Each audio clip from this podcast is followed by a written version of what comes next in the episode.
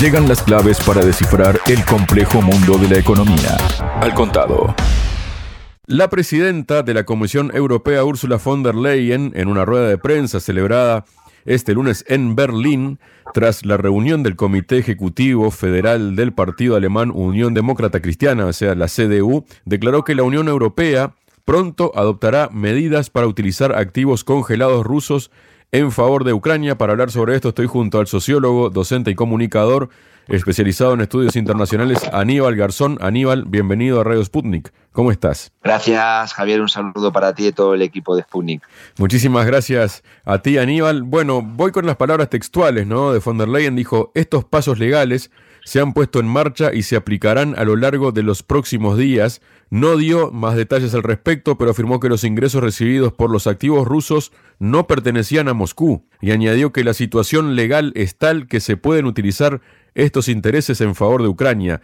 Al mismo tiempo, von der Leyen anunció que había tomado una decisión muy consciente de presentarse a la reelección como presidenta de la Comisión Europea tras ser designada candidata principal por la Ejecutiva Federal de la CDU. Durante estos cinco años, no solo ha crecido mi pasión por Europa, sino también, por supuesto, mi experiencia de lo mucho que esta Europa puede lograr para su gente, sostuvo. Pero bueno, no, más allá de que ella está empeñada en cinco años más de estas políticas que están llevando a Europa hacia donde la están llevando, ¿no? Está eso, ¿no? De que ya anuncia directamente que pone en marcha pasos para usar activos rusos congelados en favor de Ucrania. ¿Esto qué puede significar sabiendo las advertencias que ya ha hecho Moscú, sabiendo además de cómo esto puede repercutir en la confianza ¿no? Por ejemplo, no sé, de mm, los grandes capitales de la India o de China que tengan su dinero en Europa y de la noche a la mañana pueden dejar de tenerlo. Está claro, ¿no? Que el mensaje yo creo que de Ursula von der Leyen tiene como una doble dirección. En primer lugar, es su dirección clara, ¿no? En, la geopolítica que ha llevado Europa en todo momento, ¿no? De, esa alianza con la OTAN y con Estados Unidos, ¿no? De que todo es contra Rusia, ¿no? Sin ver un poco coste-beneficio. Ya vimos el caso de Nord Stream 1, el Nord Stream 2, el tema del gas, bueno, toda esa gestión, ¿no? Donde se ha enfocado la política internacional en todo momento en la política que beneficia a Estados Unidos. Y Ursula von der Leyen ha sido constante, ¿no? Tanto ella como Borrell, todos los mandatarios de la Unión Europea se han centrado, y no olvidemos la Unión Europea, tanto los partidos del bloque socialista como los liberales como los conservadores, han llevado la misma política internacional, han mismo enfocado todo contra Moscú. Y entonces, esa política de von der Leyen está llevando a decir esas barbaridades como el caso de que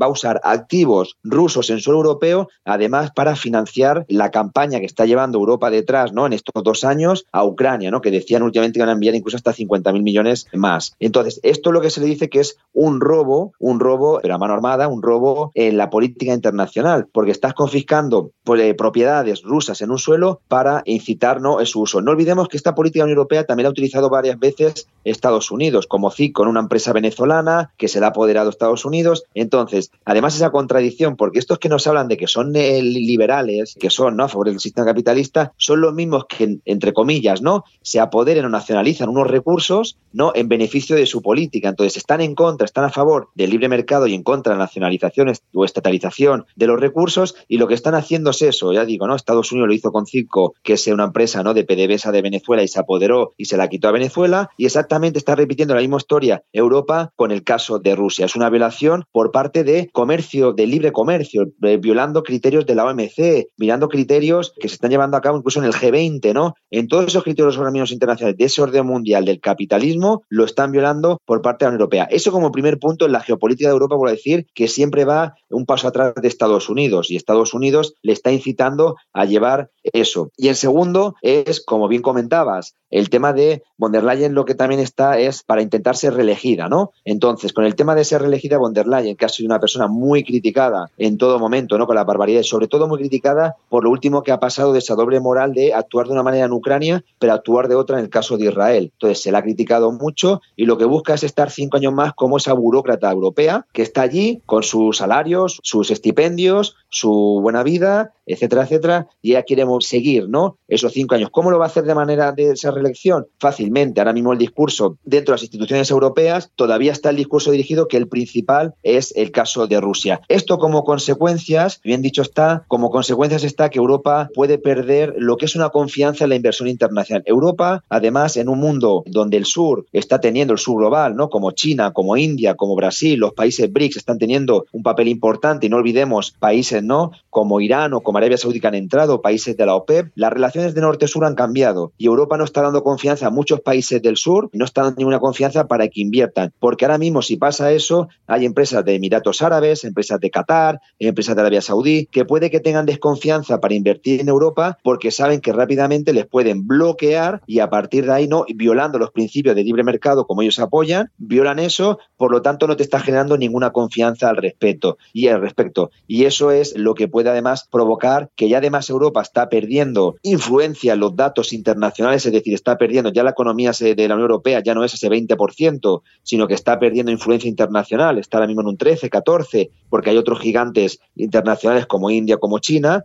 pues esto puede hacer también que provoque una reducción de la inversión internacional en suelo europeo porque genera una desconfianza donde vemos una vez más que Europa se basa mucho más en un enfoque geopolítico eh, en alianza con Estados Unidos que en un enfoque propio y soberano de sus intereses geopolíticos y económicos. Bueno, aquí explican, Aníbal, que el Consejo de la Unión Europea adoptó días pasados una decisión y un reglamento que obligan a los depositarios centrales de valores DCV que poseen activos y reservas del Banco de Rusia por valor de al menos un millón de euros que están congelados desde febrero de 2022 a contabilizar por separado los ingresos acumulados, beneficios por el uso de estos fondos.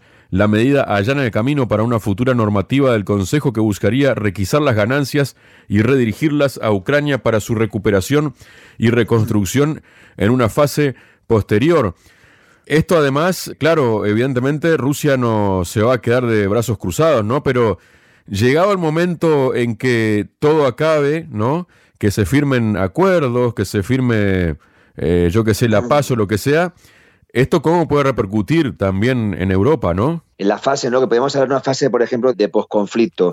Una fase de, de posconflicto que sería ahí terminar la guerra, es la siguiente pregunta, como bien planteas, ¿qué es lo que puede actuar entonces Rusia respecto a Europa? ¿Va a generar una confianza Rusia en Europa donde ve que sus activos pueden perjudicar sus activos? Ve incluso, ¿no? Lo que pasa en Nord Stream 2, ¿no? Que decían incluso que el socio principal, Estados Unidos, se había bombardeado, ¿no? Nord Stream, hay hipótesis del One y el, 2, ¿no? De Nord Stream. Entonces, genera una desconfianza muy importante, pero volvemos a decir, no solamente para Rusia, porque otros países en la geopolítica internacional van actuando. Entonces, ¿cómo van a actuar otros países si van a invertir o no en Europa en algunos sectores estratégicos? No olvidemos que Telefónica vendió hace poco, ¿no? Arabia Saudí unas acciones en la Telefónica de la empresa española. Podemos criticar, ¿no? Esa venta, los favores a nivel internacional, etcétera, etcétera. Pero más allá en ese mercado, entonces ven con poca confianza y con poca estabilidad el hecho de implementar, porque saben que te pueden no nacionalizar porque hay una política socialista, no, es que al final la contradicción viene de ahí, porque si eres un país que te consideras capitalista, ultraliberal, que ves que enfocas ¿no? que el libre mercado, donde todo el mundo puede invertir, donde están abiertos tratados de libre comercio, tenemos que abrir, o incluso a tratados importantes de la OMC, podemos hacer todo eso. Entonces estamos viendo cómo rápidamente hay una contradicción. Entonces no genera una confianza, pero confianza a ningún inversor. No solamente ya es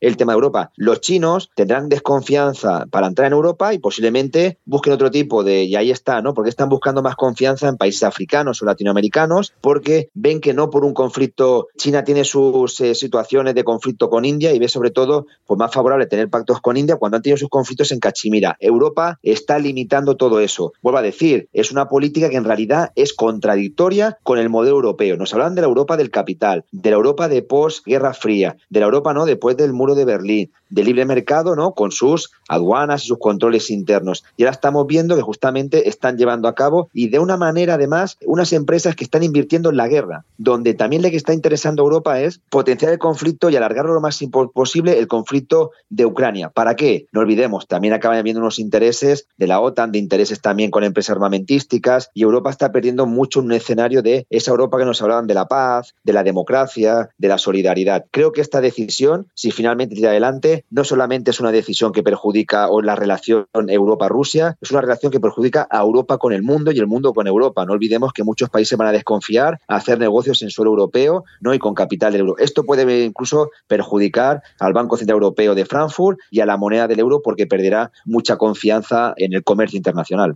Luego también esto se suma, Aníbal, a algo que ya anunció días pasados el Departamento de Justicia de Estados Unidos que señaló que ha transferido a Estonia aproximadamente 500 mil dólares en fondos rusos confiscados con el fin de proporcionar ayuda a Ucrania. Esta transferencia es la primera de este tipo realizada por Estados Unidos a un aliado extranjero con el fin expreso de ayudar a Ucrania, según reza el comunicado, ¿no? Y también se habla de consecuencias, ¿no? Porque, por ejemplo, el deterioro de la imagen de Estados Unidos en Oriente Medio, debido a su apoyo, además, que está todo relacionado, ¿no? A la ofensiva israelí en Gaza, abre espacio para que China estreche lazos con países de la región de gran importancia para la nueva ruta de la seda. Está todo entrelazado todo esto, ¿no, Aníbal? Totalmente. ¿eh? Yo creo que el hecho de la desconfianza, como podemos decir, el bloque occidental, Europa y Estados Unidos, donde se ven, ¿no? Con la posibilidad de poder confiscar, de poder jugar, de poder bloquear a entidades financieras, ¿no? Y se ha visto sobre todo con la guerra de Ucrania, donde hay muchos países que han visto la dependencia sobre todo con el dólar, ¿no? El Fondo Monetario Internacional. Entonces, el ver, ¿no? De intentar, ¿por qué Rusia ha resistido? Rusia, no olvidemos que Putin ya avisó en el 2007 en la conferencia de Múnich, ¿no? De la multipolaridad, de cuidado con el expansionismo de Estados Unidos, no de su estrategia de ataque, la guerra de que vino después, ¿no? La guerra de, de Siria, la guerra de Libia, no el expansionismo de la OTAN, los presupuestos de Estados Unidos elevadísimos, 800 mil millones a nivel armamentístico. Entonces, rápidamente quedó claro que Rusia, por ejemplo, lo que hizo como estrategia no solamente mirar a Europa y a Occidente, sino mirar también a Oriente. Entonces, Europa ve claramente un poquito ahí Rusia el problema que tiene el tema de la relación que tú tienes que tener con ese caso. Entonces, ahí viene otro elemento y viene un elemento muy claro de la rivalidad entre Occidente y los BRICS. Vemos entonces que hay muchos países que desconfían de Europa o Estados Unidos y van viendo el caso, por ejemplo, de Arabia Saudí. El caso histórico ya dirán, pero Arabia Saudí, que ha sido un socio de Occidente, ha establecido una relación buena con China, con Rusia, está dentro de la OPEP, la OPEP más, y entonces lo que han establecido sobre todo ahí es esa independencia del dólar, donde la independencia del dólar muestra que no estás atado con un Estados Unidos que mañana te puede decidir qué bloquear, tus fondos y dónde querer utilizarlos. Y eso ahora mismo hay un modelo de dolarización, con los chinos también, con Rusia ahí también, con BRICS. No olvidemos que dentro de BRICS han entrado cinco países nuevos que están en ese proceso. Arabia Saudí no es un enemigo de Estados Unidos, ha sido asociado incluso con sus políticas, incluso de bloqueo con Irán. Pero Arabia Saudí es un país que está jugando, que sabe que el mundo está cambiando y la multipolaridad es importante, sobre todo para librarte de un cierto control por parte de Occidente. Y hoy en día, a diferencia de China o de Rusia, que hay un naval de respeto mutuo, donde tú puedes llevar una política más hacia una línea de izquierda socialista, pues si metemos aquí el tema de Cuba, de Venezuela, o más conservadora por otro lado, como el caso de Arabia Saudí, donde hay un respeto, no tenemos que hacer un doble marol de, de derechos humanos. Esos países, en este caso, están viendo que hay una contrahegemonía que de suma importancia porque Occidente lo que acaba haciendo es como el Fondo Monetario Internacional. Yo te controlo, yo te decido y finalmente mediante la deuda, mediante el dólar, mediante el capital, acabo diciendo tus políticas. Y eso es lo que está viendo y viendo el mundo, que hay una alternativa. Rusia ya fue el primer país que lo ha implementado, donde más allá de las sanciones que le ha implementado Europa, desde el 2014 sobre todo, potenciadas en el 2022, Rusia ha salido y ha visto que el mundo es diferente, ya no solamente es Occidente, el mundo también es un subglobal. Y tiene clientes ahora como China, como India. No olvidemos que Pakistán también, que dieron un golpe de Estado, pero también estaba ahí como uno de los socios principales en la venta de gas. Tenemos aquí países de Oriente Medio, las buenas relaciones que está teniendo con muchos países de Oriente Medio la OPEP y OPEP más 10, países africanos, ¿no? El caso de Sudáfrica y nuevos países que pueden entrar en BRICS que tienen buenas relaciones con Rusia, América Latina como Brasil que también ha denunciado. Entonces, eso es de gran importancia porque están viendo que el mundo ha cambiado y eso es ahora mismo lo que está buscando Occidente delimitar. Ahora, va a funcionar. Hemos visto que con Rusia no ha funcionado. Con otros países que no sean potencias emergentes puede funcionar, pero esto ha hecho también que los países en vía de desarrollo, como el caso de algunos países africanos, están viendo que hay una alternativa diferente a ese G7, a ese dólar que te acaba controlando tus políticas, ¿no? Con el tema de pues ese boicot y ese bloqueo que bloquean, hablan de libre mercado, voy a decir, y son los mismos que te acaban bloqueando el libre mercado y haciendo una injerencia por parte de los estados y el lawfare contra empresas libres. La portavoz del Ministerio de Exteriores chino, Mao Ning, criticó este martes los reportes de que Estados Unidos esté considerando imponer restricciones contra sus compañías, es decir, compañías chinas que cooperan con Rusia. China tiene el derecho de llevar a cabo la cooperación normal con los países Siempre nos oponemos a las sanciones unilaterales y jurisdicción de brazo largo que carecen de base en el derecho internacional o el mandato del Consejo de Seguridad de la ONU. China seguirá haciendo lo que sea necesario para salvaguardar los derechos e intereses legítimos de las empresas chinas, dijo Mao en una reunión informativa. Hay que tener en cuenta en este sentido que la semana pasada el canciller chino Wang Yi mantuvo una reunión con el secretario de Estado estadounidense Anthony Blinken en Múnich en la que exigió que las autoridades estadounidenses levantaran las sanciones unilaterales que mantienen contra su país, lo que en realidad ha provocado lo contrario, no solo que no las levantan, sino que además le quieren imponer nuevas sanciones. ¿Esto cómo puede afectar no solo a China, sino a Estados Unidos esta dinámica, Aníbal. Sí, esa dinámica de la unipolaridad, de las sanciones por parte de Estados Unidos a países supuestamente, como le llama, del eje del mal, lo que te acaba generando es una desconfianza mayor hacia utilizar esos mecanismos dominados por Estados Unidos. Me refiero, Estados Unidos te bloquea a Venezuela, Estados Unidos te bloquea y te sanciona a Cuba, Estados Unidos te lo hace lo mismo con Siria, con Bielorrusia, en su momento con Ucrania, con Rusia, con China. Son muchos países que están viendo que no genera una confianza el tener dólares y entonces ahora mismo eh, está habiendo un crecimiento de muchísimos países a nivel internacional de empezar a comercializar con sus monedas locales. Ese discurso no solamente está en China, ese discurso no solamente está en Rusia, ese discurso lo han dado ya políticos en África, ese discurso lo ha hecho también en políticos de, de Oriente Medio, de América Latina, que están buscando incluso sus divisas propias, su comercio propio, no depender del dólar porque saben que están expuestos a restricciones por parte de Estados Unidos. Entonces es la manera de confiar entre ellos con respeto mutuo y confiar por ejemplo, como está haciendo China y Rusia, ¿no? Donde el renminbi, su moneda yuan, con el rublo, el poder confiar y entonces comercializan con su moneda. Se habla incluso de potenciar otras monedas comerciales más multipolares, multilaterales, como si BRICS finalmente saca su propia moneda, como estaba el euro, pero saca una moneda incluso virtual para poder comercializar. Entonces, hay un crecimiento de desconfianza a Occidente. Parece ser que solamente nos venden la desconfianza de Estados Unidos a algunos actores mundiales, donde es lo que decimos el imperio del mal o el eje del mal, ¿no? Y rápidamente etiqueta. La pregunta que tenemos que hacernos es, si Estados Unidos está etiquetando a tantos países como los males y está sancionando, ¿qué consecuencias puede tener eso? Que muchos países, aunque no sean etiquetados por Estados Unidos, pero saben que mañana lo pueden hacer, desconfíen de ese dólar, de Washington, de la OTAN y de Estados Unidos. Y es el crecimiento a nivel internacional, donde cada vez más países en diferentes continentes no confían. Lo estamos viendo con el caso de China, que China está siendo sancionada como empresa Huawei, donde está dentro del libre mercado la OMC, pero si afecta en la competencia de Estados Unidos, la sanciona. Entonces, ¿qué libertad de movimiento de capital y de mercancías tengo con Estados Unidos si hace esa doble moral? Entonces, China no tiene confianza con Estados Unidos. Y si no la tiene China confianza con Estados Unidos, otros países van a seguir el camino de que no es un país que hay que confiar en su modelo de comercio o en su modelo de capitalismo. Y eso es lo que está pasando, que hay un fenómeno internacional muy importante de la desdolarización, de esa desconfianza, y entran diferentes alternativas. BRICS ha creado un nuevo banco del desarrollo para hacer frente al Fondo Monetario Internacional para intentar comercializar, voy a decir, con sus monedas. Países que están haciendo convenios para que entre su moneda propia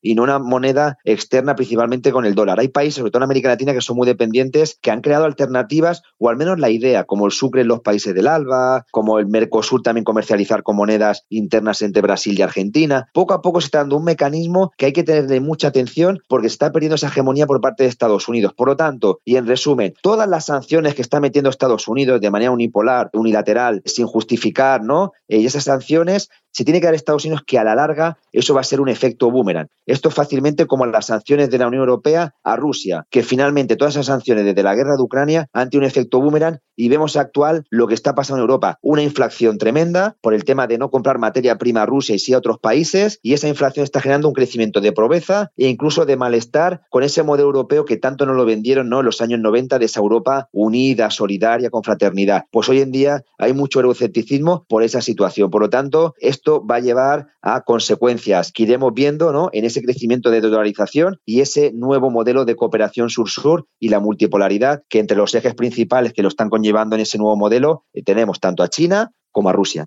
Muchas gracias, Aníbal. Muchísimas gracias por la invitación una vez más.